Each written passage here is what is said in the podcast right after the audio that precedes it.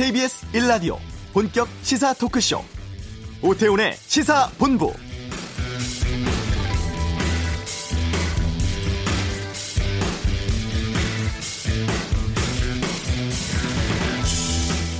날씨는 장마 끝자락에 오락가락하고 있습니다. 지난밤 자정이 지나서요. 경북 울진 앞바다에서는 규모는 작지만 지진도 있었고요. 자, 본격적인 휴가 시즌은 시작되고 있는데 휴가. 그래서 오늘도 휴가 간 오태훈 앵커를 대신해서 제가 진행합니다. 시사평론하는 최영일입니다. 아, 오늘 새벽 5시에서 6시 사이에 북한은 미상의 단거리 발사체 두 발을 원산에서 동해로 쐈습니다. 430km를 날았다고 하는데요.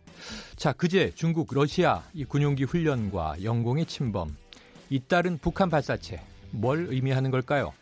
한편 스위스 제네바 WTO 일반 이사회에서는요. 우리 대표단의 공세로 한일 간 불꽃 공방이 국제사회의 반응을 이끌어내고 있습니다.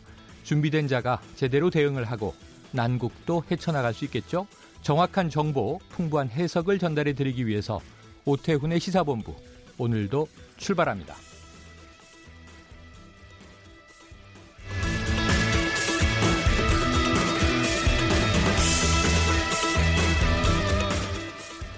네, 이 시간 가장 핫하고 중요한 뉴스를 정리해드리는 방금 뉴스 시간입니다. KBS 보도국의 박찬영 기자 나오셨습니다. 오늘도 어서 오세요. 네, 안녕하세요. 어, 오늘 얼굴이 아주 좋아 보이십니다. 네. 아까 오프닝 멘트에서 잠깐 이제 언급을 했는데 어, WTO 일반 이사회 이틀 동안 진행이 되고 종료된 것 같습니다. 네, 그렇습니다. 자, 과연 어느 나라가 WTO 회원국들 예, 164개국이니까 한일을 빼면 162개국일 텐데 더 크게 호소했는가 이게 관심인데 자 김승호 산업통상자원부 실장 이 회의 결과를 발표했죠. 네, 그렇습니다. 어, 일본의 수출 규제 조치의 부당성에 대해서 이제 회원국들을 어떻게 설득시키고 네. 또 일본의 논리를 어떻게 무너뜨릴지 이게 관심이었는데 그 카드는 굉장히 의외의 카드를 어, 내놨습니다. 네. 바로 대화 거부를 계속해왔던 일본의 태도를 WTO 회의장에서 그대로 보여주자 이런 아, 카드를 내놨는데 그래요. 이사회에서 공개 발언을 하던 김승호 실장은 이례적으로 분쟁 당사국인 일본의 대화를 공개적으로 제의를 했는데요. 네. 이사회 의장에게는 이렇게 설명을 했습니다. 일본이 국장급 협의 요청을 거절하고 무시하고 있다. 그래서 음. 평범하게 전달하면 일본이 똑같이 계속 거절을 할 테니까 네. 일본 일반 이사회 모든 회원국이 있는 자리에서 의장을 통해서 내가 전달한다. 그러니까 음. 공개된 자리에서 공개된 어, 회의를 우리 한번 해보자. 어, 이렇게 공개적으로 한일이. 면대면을 하고요. 그렇죠. 음, 그럼 일본이 어떻게 대응했냐? 네. 또 답하지 않았습니다. 아하. 그래서 이번 수출 규제는 국가 안보 위한 조치인데 왜 국, 안보 문제를 WTO 자리에 나와서 얘기하자는 거냐? 네. 라면 어, 어, 즉답을 좀 회피를 했는데 예. 김승호 실장은 점심 시간이 지나서 오후 회의에서 또 다시 아직도 일본 측 대답 듣지 못했다. 음. 어, 의장이 좀 대답 좀 들어달라 이렇게 다시 한번 요청을 했고 네. 일본 대사는 마찬가지로 또 대답을 하지 않았습니다. 김승호 실장은 지금 저런 일본의 행동이 이제까지 일본 정부가 보였던 행동 그것과 일맥상통한다. 상대국 최고의 관료가 제안한 논의도 거절하는 게 바로 일본이다. 이렇게 네. 말하면서 회원국들에게 우리 입장을 호소를 했는데 그렇다면 WTO 회원국들이 과연 두 나라 문제에 있어서 어느 나라 편에 손을 들어주냐 이게 관심이었잖아요. 네, 네, 맞아요. 회의 중간에 이제 의사가 있는 나라들 손들어 보라고 했는데 안타깝게도 아무도 손을 들지 않았고요. 아, 질문도 없었고 네. 의견을 표시하는 그런 나라도 없었습니다. 이게 워낙에 민감한 사안이니까 두 나라 사이에서 아. 끼지 않으려는 어느 쪽 입장을 그렇죠. 편들기가 어려웠다. 그런 태도로 보여지고 네. 다만 김 실장이 이- 이런 발언을 했습니다. 자, 한일 양국이 수출 규제 문제를 대화로 해결하는데 반대를 한다면 손을 들어달라. 음. 반대한다면 그랬더니 아무도 손을 들지 않았어요. 네. 만일에 한일 양국 수출 규제 문제를 대화로 해결하는데 찬성한다면 손을 들어달라라고 네. 했더라도 내- 제 생각에는 많이 손을 들지 않았을 것 같습니다. 근데 질문이 좋았네요. 질문이 굉장히 좋았죠. 그래서 네네. 아 그렇다면 여러분들이 침묵하는 거는 동의로 어, 받겠다. 동의하는 거로 내가 이해하겠다 아, 이렇게 네네. 말했던 거죠.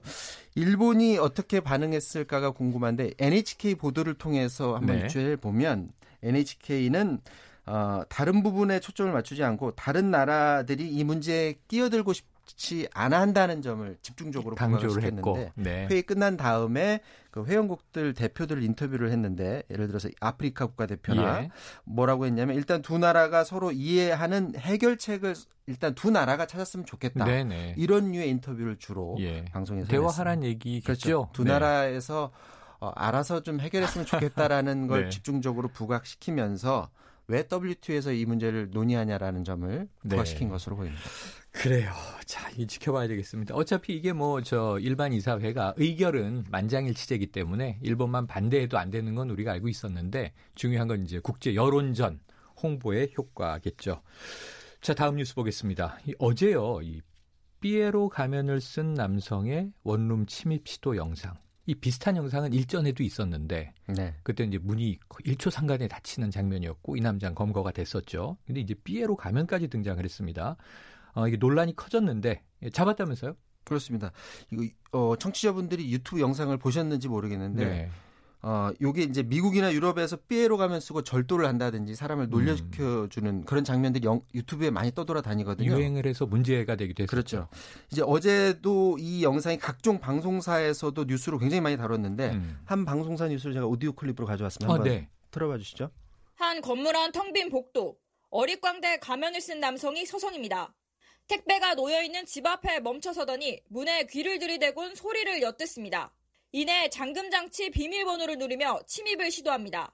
뜻한 대로 문이 열리지 않자 문 앞에 있던 택배를 들고 사라집니다.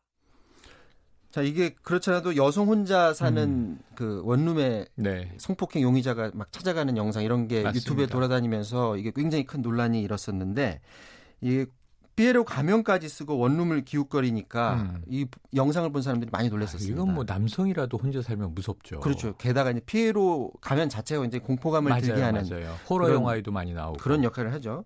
근데 영상을 보면 이게 가면을 쓰고 문을 열려고 하다가 안 되니까 문 앞에 있는 택배 상자를 가- 들고 나가는 허허, 모습이 네. 찍혀 있거든요. 이게 논란이 되니까 경찰이 수사를 했는데 수사 결과 어처구니 없게도 택배 대리 수령 업체가 광고용으로 제작한 영상인 것으로 아, 드러났어요. 네. 택배- 범죄 혐의자가 아니고 그렇죠. 네. 예, 광고용으로 노이즈 마케팅 하려고 유튜브에 올린 것 같은데 이 제목 자체가 일단 말이 안 됩니다. 네. 제목이 뭐라고 돼 있었냐면 신림동 소름 돋는 사이코패스 도둑 CCTV 실제 상황. 제목만 이렇게 돼 있고 뭐 택배 광고라든지 전혀 어떤 네. 말도 안 써 있거든요. 그럼. 영상만 보면은 이게 뭐지 하고 다들 이제 그렇죠. 들어가게 되는 거죠. 당연히 시민들도 놀랐고 이게 뉴스에도 음. 나오니까 건물주가 경찰에 신고를 했었던 겁니다. 그래서 네. 경찰이 수사를 했었던 거고, 그래서 관악경찰서가 영상 게시자 30대 남성을 이미 동행해서 조사를 했는데 음. 이 영상을 만든 30대 남성이 누구냐면 네. 이 건물에 사는 사람이었습니다. 아이고. 이 그리고 이 남성이 예, 조사에서 뭐라고 했냐면 자기는 스타트업 대표인데 실제 도난 피해도 없었고 내가 운영하는 택배 대리 수령 회사 광고 영상 만들어서 올린 참- 거다. 네. 논란될 줄 몰랐는데 논란된 것 알고 해명 영상 아, 해명하는 영상 올리려고 했다 이렇게 네. 경찰 조사에서 해명을 했다고 합니다. 논란될 걸 몰랐다는 게 제가 깜짝 놀랄 일이네요. 네. 정말. 너무 많은 사람들이 네. 그렇죠.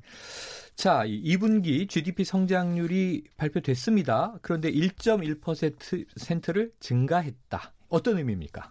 뭐 이미 지난 분기 때 마이너스 0.4% 성장률 나왔을 때 대체적으로 다들 예상을 했어요. 네. 아마 큰 폭으로 오를 거다. 음. 그래서 2분기 실질 에, 국내 총생산 증가율 속보치가 한국은행 에서 발표가 됐는데 전분기 대비 1.1% 상승입니다. 음. 2017년 3분기 1.5% 이후에 7분기 만에 최고치인데 지난해 같은 기간하고 비교하면 어, 성장률 2.1%고요. 음. 어, 이게 지난 분기에서 마이너스 0.4%이기 때문에 당연히 네. 기저 효과로 오를 수밖에 없었던 예, 그런 상황이었었고요.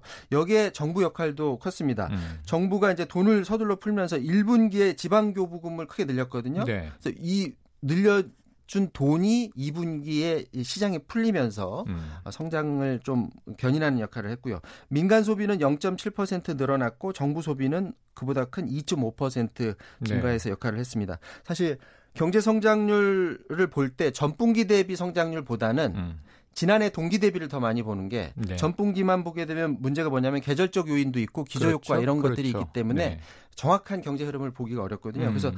전년 동기를 좀 살펴봐야 되는데 전년 동기를 보면 건설 투자 마이너스 3.5%고요. 네. 설비 투자도 큽니다. 마이너스 7.8%. 어. 어, 수출은 플러스 1.5%, 수입은 플러스 0.1%밖에 안 되는데 올 들어 계속 견, 건설도 좋지 않고 설비 투자가 좋지 않습니다. 세계적으로 이제 수출 여건이 워낙에 안 좋기 때문에 그렇죠. 설비 투자가 당연히 줄어들 수밖에 없는 상황이고요. 지금 걱정되는 건 일본과의 교육 문제가 있기 그렇죠. 때문에 이게 아마 다음 분기부터는 우리나라 경제 성장률에 반영이 될 수가 있습니다. 지금 그래서 제일 중요한 게 음. 빨리 추경 추경이 서둘러서 네, 집행되는 네. 게 중요한 관건이 될 것 같습니다. 자, 2부에 여야 정치인들 나오시니까요. 이 문제 한번 제가 따져 묻도록 하겠습니다. 자, 오늘 소식 고맙습니다. 네, 지금까지 박찬형 기자였습니다.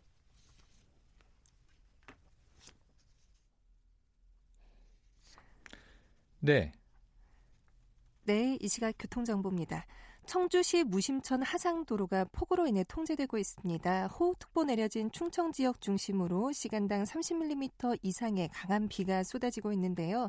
이런 집중호우 시 가장 중요한 것은 감속 운전이고요. 바퀴가 절반 이상 물에 잠기는 곳은 운행하지 말아야겠습니다. 현재 경부고속도로 부산 쪽 충청권인 천안에서 천안 분기점 쪽으로 5km 구간 길게 막히는 이유도 이 폭우의 영향이고요. 수도권 구간인 안성 분기점 부근 부산 방향 3차로에서는 승용차 사고가 발생해 정체가 심해지고 있습니다. 안성 분기점 부근 3km 구간으로 정체입니다. 서울 외곽고속도로 판교에서 일산 쪽 장수 부근 1차로에서도 승용차 사고 처리하고 있어서 소래터널 부근부터 정체가 심하고요. 서울 시내는 점심시간 시간치고 밀리는 곳이 많습니다. 강병북로 구리 쪽, 성산대교에서 반포대교 쪽으로 막히고 있고 올림픽대로 잠실 쪽은 여의 하류 부근부터 영동대교 쪽으로 전반적인 소통이 더딥니다. KBS 교통정보센터였습니다.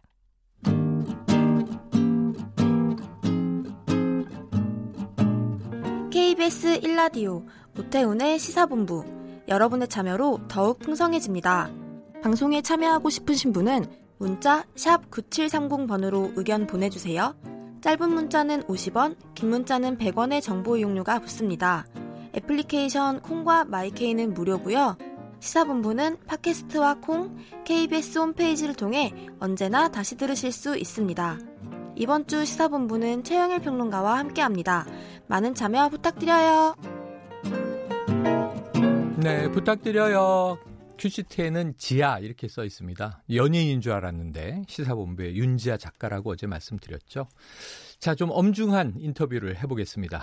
그제 중국과 합동군사 훈련 중이던 러시아 군용기가 독도 근처에 우리나라 영공을 침범하는 사건이 있었죠. 한국 정부의 항의에 러시아는 고의가 아니었다라고 유감을 표명하는 듯하다가 영공을 침해한 적이 없다 이렇게 입장을 바꿨습니다. 이 갑자기 바뀐 입장 그리고 동해 근처에서 이 합동군사 훈련을 했다는 것 어떤 의미가 있는 걸까요? 자, 박종수 전 러시아 공사를 연결해서 러시아의 속내 그리고 한러 관계 이야기를 좀 풀어보도록 하겠습니다. 자, 공사님 나와 계세요? 예, 예. 안녕하십니까. 네, 안녕하세요. 박종수입니다. 예. 자, 뭐 앞서서 잠깐 이 언급드렸습니다만 러시아의 뭐 차석 무관은 유감을 표명하면서 뭐 기기 오작동이었던 것 같다. 그러면 영공 예. 침범을 인, 인정하는 듯했어요. 그런데 예. 이 공식 전문이 왔다고 했는데 한국 영공에 예. 들어온 적이 없고 우리나라 예. 공군기가 위협 비행을 했다 이런 얘기가 나왔어요. 예. 러시아 측의 입장 어떻게 좀 분석하십니까? 어, 저는 그 러시아가 뭐 우리의 그 간을 한번 본다 그럴까요? 네. 예, 약간 어, 주한 미군의 이제 어, 주한 러시아 무관이 얘기한 거는 정확한 그 본국의 지침입니다. 아하. 어, 이런 그 엄중한 상황에서 개인 얘기를 할 수가 없거든요. 네네. 철저하게 본국의 지침을 받아서 해야 돼요. 아, 자고 하나라도. 말은 사견임을 전제로 이렇게 표현을 해도 그건 사견이 아니라는 그렇죠. 거죠. 사견이 네. 아니죠. 음. 그거는 더군다나 이런 엄중한 상황에서 사견을 낼 수가 없는 거죠. 네. 그도 불구하고 바꿨다. 이거는 음. 러시아 입장을 바꾼 거예요. 100%. 네, 네. 예, 그런데 이제 제가 보기에는 이거는 한국을 겨냥한 게 아니라 음. 미국의 반응을 한번 떠본 거. 아. 특히 이제 볼턴 보좌관이 방한 중이 있잖아요. 네네 네, 맞습니다. 뭐 이런 그 입장으로 가야 되지 않겠나 싶습니다. 아 간을 봤다. 그런데 이 예. 미국의 반응을 보려고 한 건데 거기 우리가 예. 끼어 있었다 이런 얘기네요. 그렇죠, 그렇죠. 자, 이 러시아와 중국이 합동 군사 훈련을 한 것도 이례적이라는 보도를 제가 봤는데요. 이 네. 동해에서 합동 군사 훈련을 했다. 이번이 처음이라고 하던데 그 의도는 어떻게 보십니까? 아, 처음은 아닙니다. 아, 처음은 아닙니까? 네. 예, 예. 이미 그, 어, 우리 그 사드 배치 때부터 아. 어, 중국과 러시아가 합동으로 어, 동해 쪽에서 군사 훈련을 해왔습니다. 그래요. 예, 예, 그래서 처음이라고 하는 거는 이제 그 동안에 이제 했던 거를 이제 잘그 어, 기억을 못해서 하는데 네, 네. 현실은 그건 아니죠. 처음은 아니다. 예, 예. 그럼 그 의도는 어떤 겁니까? 이건 아주 이저 그냥 의례적인 것으로 보면 됩니까? 어, 제가, 제가 생각에는 어, 그 동안에 러시아하고 중국하고 연례 군사훈련을 어, 전 세계 도처에서 해왔거든요. 네. 어, 그리고 최소한 그 푸틴 집권부터 한 20년 동안에 아주 적극적인 합동 훈련을 해온 거예요. 아, 그래요? 뭐, 대표적으로 중앙아시아 중심의 그 상하이 협력 기구를 출범을 시켰는데, 이거가 네. 이제 일종의 그 나토에 대항하는 중국과 러시아 중심의 군사기예요. 네. 동해안 쪽에서도 이미 사드 배치 이후에 계속 해왔고, 네네. 예, 이번이 처음은 아니죠, 그러니까. 아 그래요. 어우 지금 예. 저 공사님 말씀 들으니까 이 예. 90년에 이 소련이 붕괴되면서 예. 이 서방 세계는 나토가 있었고 거기 대응하는 바르샤바 조약 기구가 있었잖아요. 예, 그 예. 이후에 다 해체됐는데 예. 중러가 이것을 복원하는 겁니까? 일종의 그런 의미로 봐야죠. 네. 아, 동구권은 아니지만 음. 아, 구사회주국인 중국과 러시아가 아, 일종의 그 바르샤바 조약국에 준하는 이런 그 군사 기구를 복원을 한 거죠. 네. 그래서 이 90년대 이후에는 뭐 이 러시아, 중국 우리가 다 수교를 하면서 이 네. 지구상의 네. 유일한 공산 국가는 북한과 쿠바다. 늘 이런 얘기들을 많이 했었는데 자, 그럼 그 그렇죠. 이후 90년대 이후 지금 중국과 러시아는 어떤 관계입니까? 동맹 관계라고 봐야 됩니까? 여튼 그 동맹이란 말은 쓰지 않지만 네. 매우 어, 긴밀한 관계입니다. 네. 뭐 아시다시피 국가 간의 관계라는 것은 영원한 적도 우방도 없다는 게 상식 아니겠어요? 예, 예. 물론 이제 냉전 당시 때도 어, 국경 지역의 영토 분쟁이나 이런 건 있었습니다. 음. 에, 그런 이제 푸틴이 집권하고 나서 중국과 러시아의 국경 영토 문제를 깨끗하게 정리를 했죠. 네. 그 이후로부터는 아주 그 긴밀한 그 군사적인 관계뿐만 아니라 음. 경제 여타 부자까지 아주 긴밀하게 서로 조율을 하고 있는 거죠. 네. 자, 구동국권 국가로서 동맹이란 표현은 쓰지 않지만 군사적 예. 경제적으로 예. 긴밀한 관계다. 예, 자, 아까 예. 이게 처음 군사 훈련이 아니고 여러 지역에서 꽤 예. 수년 동안 이루어져 왔다고 이제 정확한 사실을 이제 말씀 주셨는데요. 일부 예. 미국 전문가들의 견해를 보니까요. 이 중국이 베트남과 분쟁 중인 난사군도처럼 단계적으로 예. 동해로 진출하려는 그러니까 보면 좀이 제공권, 지혜권을 가지려는 것이다 이런 분석도 예. 나왔다고 해요. 공사님 예. 의견은 어떠세요? 그거는 이제 너무 그 일면만 보는 건데요. 네. 어 이거는 이제 러시아의 이해, 심지어는 북한의 이해 관계가 같이 얽혀 있는 거라고 좀 보거든요. 네네. 그래서 이번에 그 구사훈련은 어, 다목적이다. 다목적이다. 그러니까 중국만의 싸움이 아니다. 아하. 아, 이거 아마 미국이 그잘 알고 있을 겁니다. 왜냐하면 네. 그 작년에 미 국방성에서 발표한 어, 핵태세 검토 보고서 2018이라는 게 있어요. 네. 이 보고서에서 러시아하고 중국하고 북한과 이란을 잠재적인 적으로 지목을 했거든요. 네. 이렇게 보시면 이제 이해가 되실 겁니다. 아, 그래요. 중국의 예. 국경 분쟁 문제만은 아니다. 아니다. 그렇죠. 네. 왜냐하면 예. 작년에 그 바스포크 2018이라고 네. 어, 러시아가 주도하는 어, 1981년 이래 최대의 군사 훈련을 했어요. 네. 무려 30만이 동원이 되고 중국도 거기 참가를 하고 예를 들어서 그 전투기만 해도 천 대가 동원이 됐어요. 아, 그리고 차량만 해도 어, 무려 어 2만 6천 대가 동원 이런 대규모 훈련을 태평양 네. 이쪽 북부에 했거든요. 네네. 예, 그러니까 이 중국만의 문제가 아니라는 거죠. 음. 이거는. 그런데요, 이 동해라는 지역이 매우 특수한 것이 지금 음. 이 일본 자위대의 전투기도 출격하지 않았습니까? 예, 그런데 예. 이제 일본은 독도에 대한 야욕을 계속 드러내지만 이 독도 문제는 우리는 영토 분쟁이라고 부르진 않, 않고요. 예. 하지만 이 저 러시아하고도 일본이 영토 분쟁이 있고 사할린 예. 그리고 그렇죠. 또 중국하고도 영토 분쟁이 있잖아요. 그럼 그렇죠. 동해에서 러시아와 중국의 이해가 좀 이 일본을 뭐 대상으로 해서 혹은 미일 예. 안보 동맹을 대상으로 해서 좀 이해가 일치합니까?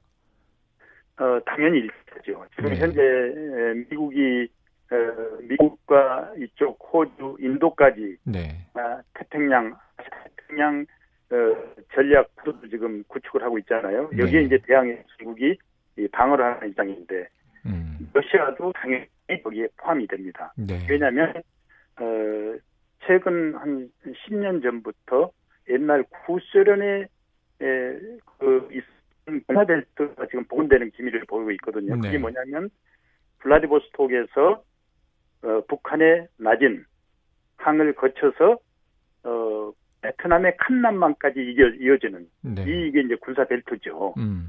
이거를 이제 최근에 복원한 걸로 저는 알고 아, 있습니다. 그래요. 네. 그게 항로로도 연결이 된 거죠. 네네. 그렇게 된다면 블라디보스톡에서 저 칸남만까지 네. 베트남까지 쭉 이어지는 항로죠. 그 음. 그 중간에 복도가 있을 뿐이죠. 네, 그렇군요. 동해도 네.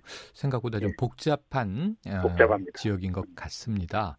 자, 네. 그런데 또 한 가지 이제 복잡성이 더 증가되고 있어요. 왜냐하면 오늘 예. 새벽에 북한이 단거리 발사체 두 발 쏘지 않았습니까? 예, 예, 지난 5월과 닮은 꼴이다 이렇게 보도가 분석들이 나오고 있는데 예. 이게 엊그제는 이 중국과 러시아가 합동 군사 훈련을 동해 지역에서 했고 여기 영공 네. 침범까지 발생을 했고 그런데 네. 또 북한은 갑자기 원산에서 동해로 미사일을 쐈고 미사일로 추정되는 예. 발사체를 쐈고 그럼 예. 이게 관계가 있을까요 없을까요? 아 저는 긴밀한 관계가 있다고 봅니다. 아하. 이미 북한과 중국과 러시아가 네. 군사적으로 상당히 긴밀히 연대를 하고 있다고 보는 거죠. 네네. 예, 이게 어, 떻게 생각하면 신냉전 체제로 가는 아. 어, 그첫 그 스텝이 아닌가 싶습니다. 그러면은 요 며칠 상간의 이 항공기 침범, 미사일 발사 이걸 엮으면 예. 북중러 안보 동맹 또 한미일 예. 안보 동맹 말씀하신 대로 신냉전 체제가 부딪히는 지역이 또 한반도가 되는 겁니까? 그렇습니다. 그게 아. 그래서 참 예, 저희들 입장에서는 뭐 지정학적인 저주라 그러잖아요 한반도가. 네. 네. 아, 우리 의도와 관계없이 이미 그런 구도로 지금 접어드는 거죠. 네. 그런데 이제 공교롭게도 이 상황에 존 볼턴 백악관 국가안보회의 보좌관이 들어와 있었다는 거죠. 예, 자, 예. 그러다 보니까 우리는 오히려 미국의 이 고위층 인사가 좀 한일 관계에서 중재 역할을 해주려나 이런 기대가 컸는데 오히려 예. 이제 이 한미일 안보 이 라인이 더 중요하게 지금 부각이 돼 버렸어요. 예, 예. 예. 그럼 이 저 존 볼튼 이 보좌관은 우리나라에 좀 어떤 요구, 어떤 주문을 했을 것으로 추정을 하십니까? 이제 저는 이제 존 볼튼 보좌관이 와서 우선적으로 관심이 있었던 부분이 호르무즈. 네, 호르무즈. 그 파병 건을 아. 우리 한국에 요청하지 않았겠느냐. 아, 연합군에 파병해 달라. 그렇죠. 네. 네, 왜냐하면 지금 호르무즈가 바로 이란하고 지금 전투 아닙니까? 네, 그렇죠. 러시아하고 밀접한 또 관계를 가지고 있고 중국하고도 밀접한 관계를 가지고 있거든요. 네, 네. 그러니까 옛날 우리가 이라크 파견 때 네. 한국에 예, 군대를 파견해야 되냐 마냐 얼마나 논란이 많았습니다. 맞습니다. 참여정부 때 부시 정부였죠. 예, 그렇죠. 근데 이번에 그 홈즈 그, 어, 파병 문제도 아마 이제 그런 영상선에서도 봐야 되지 않겠느냐. 네. 이게 볼턴의 한국에 오는 가장 중요한 목적은 어쩌면 그거고. 네. 첫 번째는 그거고. 그렇죠. 오히려. 그리고 이제 북한의 핵 문제죠. 이걸 네. 어떻게 잘 조율해서 타결할 을 것인가. 음. 아, 그리고 이제 일본하고 문제, 일본하고의 어떤 무역 전쟁 이거에 대한 관심은 상대적으로 떨어질 걸로 보여요. 네, 그래요. 자, 그런데 이제 뭐 WTO 문제도 있지만 이 일본하고의 수출 규제 문제도 결국 풀긴 풀어야 되는데 이 장기화될 예. 조짐이다 보니까 자 일전에 러시아에서 러시아의 예. 이 고순도의 불화 수소를 얻어올 수 있다 이런 얘기도 있었는데 지금 예. 러시아하고 좀 관계 마찰이 또 생기는 거 아닌가 걱정이 돼요. 어떻게 전망하십니까? 아, 지금 현재로서는 아주 매우 좋습니다. 그래요. 네, 문재인 정부하고 푸틴 정부가 아주 코드가 잘 맞는 것 같아요. 네네. 네, 그래서 그 불화수소 보이고는 저희들이 한번 적극적으로 검토해 볼 그런 그 현안입니다. 그래요. 왜냐하면 어, 한일 이번에 무역 마찰을 통해서 경험했듯이 어떤 대안이 없으면 우리가 일방적으로 당하게 되잖아요. 네. 러시아 불화수소는 전 세계 매장량의 뭐 거의 3분의 1이라고 할 정도로 음. 그 풍부한 그 자원을 가지고 있거든요. 네. 어, 이거를 우리가 미리미리 사전에 대비를 했다면 얼마든지 이번에 할 수가 있었던 거죠. 네. 매우 아쉽습니다. 그러면은 이제 엊그제의 영공 침범 논란은 이 예. 한러 관계에 크게 영향을 주진 못할 것이다. 이렇게 보시는 건가요? 그렇죠. 예, 이제 물론 이제 저희들이 어떻게 그 반응을 보이냐에 따라서 네. 달라지겠지만, 네. 어, 뭐 현재로서 이 정도로 끝내는 게 바람직하지 않느냐. 더 이상 이것을 확대했을 때 국익에 별로 도움이 안 된다는 얘기죠. 네, 오늘 결국, 말씀 여기까지 예. 듣겠습니다. 공사님 예. 고맙습니다. 다음에 또 한번 예. 연결 드릴게요. 예, 감사합니다. 네. 네, 지금까지 박종수 전 러시아 공사였고요. 전화 연결이라 이 저 소리가 고르지 못했던 점 사과드립니다.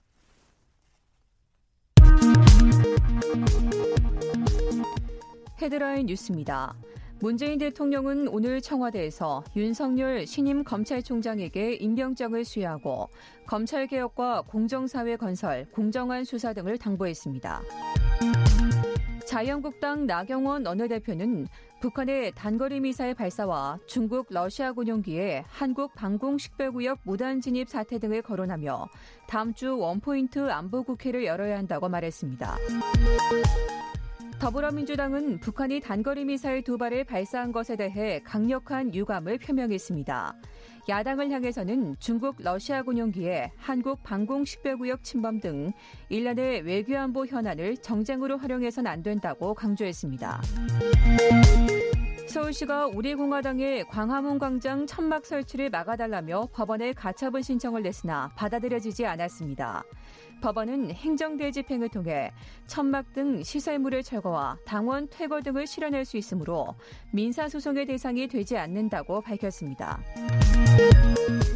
마크 에스퍼 미국 신임 국방장관은 러시아 군용기의 독도 인근 항공영공 침범과 관련해 한국 영공이었다고 적시하면서 한일 방문 시 이 문제에 대해서도 논의할 것이라고 밝혔습니다. 지금까지 헤드라인 뉴스 정원나였습니다.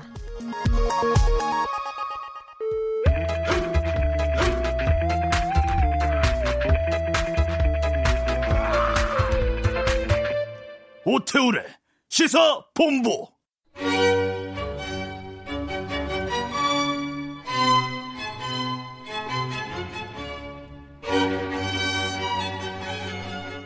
네, 오태훈의 시사본부 딱딱하고 무거운 뉴스들 사이에 음악으로 잠시 쉬어가는 코너입니다. 시사로 묻고 음악으로 답하는 목요 시음회. 자, 오늘 음악평론가 김경진 씨 만나보겠습니다. 김 선생님 안녕하세요. 네, 안녕하세요. 네, 어우 제가 이 프로 이번 주만 대리 진행인데요. 네. 혹시 네. 음악 트나요? 물어봤더니 제작진이 저희는 시사 프로라서 음악은 틀지 않습니다. 그러시더라고요. 어, 근데 보니까 목요일에 음악 트는 네. 이 코너가 딱 있군요. 너무 좋습니다. 네. 네. 자, 여름이 절정입니다. 휴가 시즌도 시작이 됐고요. 여름 음악 하면 락 페스티벌 떠오르는데 저도 참 좋아하는데 이 대표적인 락 페스티벌, 지산 락 페스티벌 공연 사흘 전에 취소가 돼 버렸습니다. 네. 왜 이렇게 된 겁니까? 어, 사실 그 며칠 전에 그 뉴스를 보고 굉장히 안타까운 안타깝다는 생각을 했었는데 네. 사실은 어 일정 부분은 예견됐다고도 볼 수 있는 아, 어, 일이었어요. 네. 그러니까 어 뭐 방금 전그 어, 락 페스티벌을 대표하는 그런 페스티벌이라는 말씀을 하셨었는데 네. 어, 사실은 그 올해 예정이었던 이 2019 지산락 페스티벌이 어, 처음 이 페스티벌을 주관하는 그 업체가 진행하던 행사였습니다. 네. 그러니까 기존에 그 지난 2009년부터 어, 행해왔던 그 벨리락 페스티벌이라는 이름으로 행해왔던 그 지산 페스티벌이 있었는데 음. 그게 2007년에 이제 마감이 됐, 2000 예, 7년 17년에 마감이 됐었고 네. 어, 올해 이제 새로운 그 새롭게 이제 시작을 하는 행사였었거든요. 예. 근데 음. 이그 주관사가 사실은 굉장히 경험 부족이었던 회사였고 네. 어, 애초에 이제 라인업이 발표되고 타임테이블이 이제 발표가 되면서 많은 분들이 우려했던 요소 중에 하나가 일단은 어, 라인업 자체가 너무 그 약하다라는 음. 게 일단 중론이었습니다. 아, 그랬어요. 그러니까 사실 락 음악 페스티벌이라는 것이 그 굉장히 다양한 뮤지션 밴드를 이제 먼저 섭외를 하고 이제 그 일정을 짜고 뭐 여러 그 세세한 부분까지 신경을 네. 써야 되는 부분인데 일단은 어 마치 좀 급속하게 좀 그 이루어진 것처럼 네. 그래서 그 섭외 자체가 굉장히 좀 불안불안했던 상태였고 음. 어 여러 그 뭐 안전이라든지 교통이라든지 뭐 네. 숙박이라든지 네. 다양한 그 부가적인 그 일들에 대해서 준비가 미비했던 게 아닌가 하는 음. 생각이 듭니다. 네. 그래서 이게 사흘 전에 취소가 됐다는 거는 어떻게 보면 굉장히 그, 그 있어서는 안 될 일이기도 한데 네네. 이게 관객 티켓을 구매한 관객들은 물론이거니와 예. 섭외됐던 아티스트들에게 있어서도 굉장히 어떤 치명적인 일이 아닌가 하는 생각을 합니다. 네, 이례적인 일이 벌어졌습니다. 자, 네. 참 아쉬운 이 소식으로 시작을 했는데, 자 그래도 김 선생님께서 우리 청취자분들 좀 마음을 달래주기 위해서 좀이 네. 여름에 어울리는 락 페스티벌 스타일의 곡을 하나 소개해 네. 주시죠. 네, 오늘 그 첫 곡으로 준비한 작품이 밥 딜런의 노래예요. 네. 어, 밥 딜런, 뭐, 포크 음악의 뭐, 선두 주자이면서, 뭐, 몇 년 전에 이제 노벨 문학상을 수상하기도 했을 정도로, 네. 정말 문학적인 그 가사로 잘 알려진 인물인데, 밥 딜런이 대중음악 씬에 끼친 아주 중대한 그 음. 영향력 중에 하나가, 네. 포크와 락 음악을 결합시킨 포크락이라는 예, 장르를 예. 탄생시킨 주인공이라는 어, 사실이 있거든요. 네. 근데 이게 1965년에 그 여름 뉴포트 포크 페스티벌이라는 그 페스티벌 무대에서 네. 처음으로 밥 딜런이 일렉트릭 기타를 들고 아. 나와서 연주를 했어요. 그 전까지는 네, 어쿠스틱 기타였었는데 네. 그래서 이 당시만 해도 그 무대에서 이 포크의 대명사였던 밥 딜런이라는 사람이 일렉트릭 기타를 연주한다. 네. 굉장히 그 관객들의 항의와 야유와 뭐 이런 상황이 이제 펼쳐진 겁니다. 음. 하지만 밥 딜런은 꿋꿋하게 이제 연주를 하고 내려갔고 네. 어, 이 노래를 발표하게 자, 되죠. 지금 네. 노래가 흐르고 있습니다. 네. 밥 딜런의 Like a Rolling Stone 듣고 오시죠. Once upon a time you dressed so fine Do the bumps of dime in your prime Then you People call, say beware doll You're bound to fall, you thought they were all